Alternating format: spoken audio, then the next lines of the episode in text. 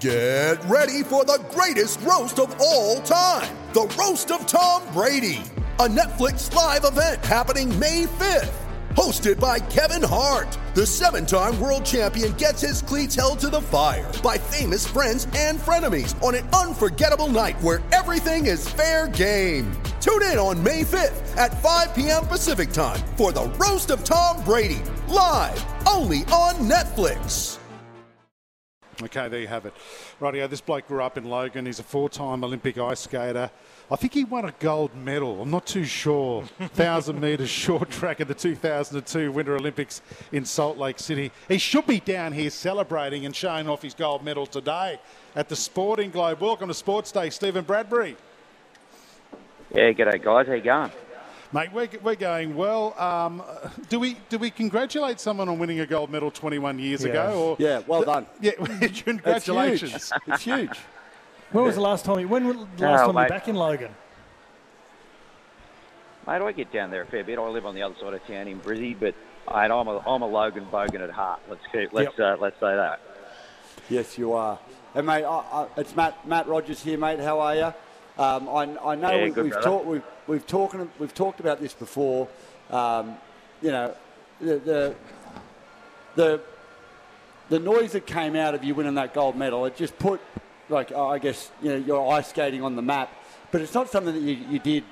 You know, it wasn't something that you just sort of fell into. You, you put you, you did it from a young age. You put a lot of hard work into it, and you don't make the final out of luck. Yeah, well, mate, to uh, to summarise it pretty quickly, Matty, I trained five hours a day, six days a week for 14 years to become an overnight success. And you know the uh, the saying that a lot of people still use now, doing a Bradbury, has been put into the Macquarie dictionary. I'm incredibly proud of that saying, and it's nice to know that something that I did, what you guys just mentioned, nearly 21 years ago, uh, is hopefully still able to inspire some of the younger generations to put their bloody screens away for a while and maybe go outside and play some sports. Yeah. it certainly does. Certainly does. Now, growing up, when you were training through those, you know, those teenage years and, and trying to make a, a name on the world map, whereabouts around the Logan area did you used to train? Was it? Did I hear you say once it was? It was it Acacia Ridge?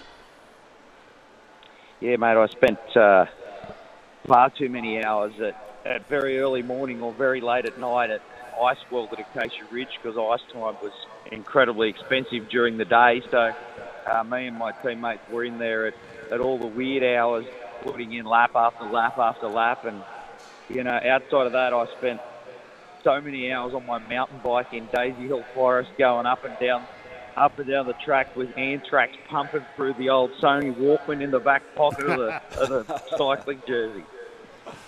Now, I was just saying when we came on air today, Steve, that where the Logan Hyperdome is, where the Sporting Globe is, where we are today, and I don't know, I, you mightn't have been old enough, but I'm pretty sure there was a water slide. There was about six, six or eight water slides here on the same site called Wild Waters. Can you recall that? Wild waters. That's a I no. remember going to the one out at Jindalee once when I was a kid. But Yeah. uh, yeah, the uh, the old the old Logan Bogan Dome was uh, yeah. We used to go down. I had my first first date with a chick. I went to the movies there and saw uh, Happy Gilmore once, and there was six people in the movies. And and I was the only one out of the six that laughed at that movie, and she never wanted to see me again.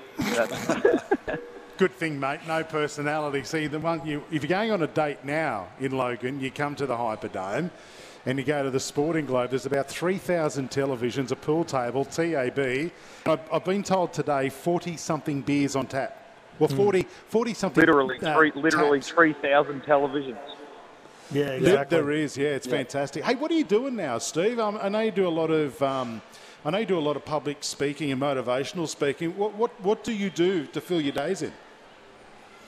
Well, speaking of beers, boys, if they got 40 taps down there, I've got my own beer company now. It's called Last Man Standing Australian Oh, Lager. yes. So perhaps you can have a, perhaps you can have a word to the manager down there and see if he can uh, bear one of those taps for my amazing beers to, uh, to pour from down there in Logan. I'll come down there and drink a few with him too. That would make sense, wouldn't it? Last man standing. Hey, Yeah. gold medalist from Logan and his own beer. Yeah. Yeah, we're going we're going to have a word to the manager Yeah, for that. but it needs to be in here, doesn't it? Really? Absolutely. Hang on, but but you're you're not washing the, the, the bottles in your bath at home, are you? And sterilising them that way and, No, and mate, putting them no, in the bottles got- in the kitchen. We've got a little. We've got a little brewery not open to the public as yet out at West End, and we're working on a on a bigger site. So you know we're we're 100% local. We're, we're three Brizzy lads having a crack in the in the most competitive market imaginable. Now we've got the beer at Dan Murphy's first choice and some BWS. So you know look out for Last Man Standing Australian Lager, and you know give uh, give a local Brisbane product a go. You know, it's it's the dream, isn't it? You, you you create a beer, you sell a ton of it, and hope one of the big breweries buy you out and pay you tens of millions of dollars cash. That's got to be the business plan, Stephen Bradbury. Well, that, that wouldn't be the worst decision in the world to have to make. do we take do we Hey, take a hundred million dollars from these big guys and sell out, or do we not? But we, you know, we, we'd hope we'd, we were able to say no and continue on with the business because you know nine out of the top ten selling beers in this country are owned offshore. You know that includes 4X, VB, Great Northern, Stone and Wood, name them all. The only one that isn't that's in the top ten sellers is Cooper's Pale which is still owned in this country. And you know, I've got a bit of a bee in my bonnet about that because that's not just in beer, that's in everything. And if we're going to support our future generation and our kids' kids and all that, then we need to start owning things in this country as well. Yeah, good stuff. What Well a Yeah, good, what a yeah, good. Aussie. What a good Aussie. Yeah. Yeah, I love what, that. What a great name. Yeah, you always got to drink responsibly, but when you do have a drink with your mates, you do want to be the last man standing, don't you? Absolutely. That's Oh, a that's a that's a great. Uh, That's probably great my title. problem. I'm, I'm always trying to be, and I, and I don't get there. You know what? You know what else is un-Australian? Please don't do this, Stephen. Don't put fruit in your beer. Oh. Right? We don't have Oh, my God, ponytails that's, and uh, cravats. That's one of the reasons why we started. You know, beer's only supposed to have four ingredients traditionally, and there's no corruption or fruit or any other garbage in our beer. Oh, Love mate, this I'm all over it. I am all over this. I'm going to get a case today Yeah. on the way home. We're going to have a word with the manager for you Yeah. now. Uh, you, obviously, you like to go fast, and, and outside of uh, speed skating, motor racing. How, how long has that been in your blood? Oh, mate, that's uh, that was a little bit in the rearview mirror now too. I I wanted to make that sort of my next career, but yeah, to cut a long story short, I was uh, I had to call my wife on the way home from uh, Queensland Raceway because my phone had gone flat, and I called her and she said, "Whose phone's this?" And I said, "The ambulance driver."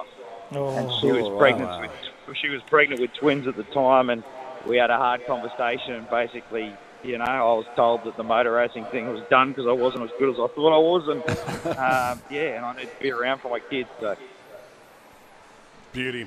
Well, let's hope you're a better brewer than you are a motor car racing Yes. uh, uh, driver. As a proud, what did you call yourself? A Logan Bogan. Is that what you, yeah. Bogan, Logan Bogan. as, a, as a proud Logan Bogan, mate, we hope to see you down here at the Sporting Globe. Stephen Bradbury, you're a, you're an Aussie champ, mate, and uh, and we love the fact that you still love everything Australian. Thanks for your time on Sports Day.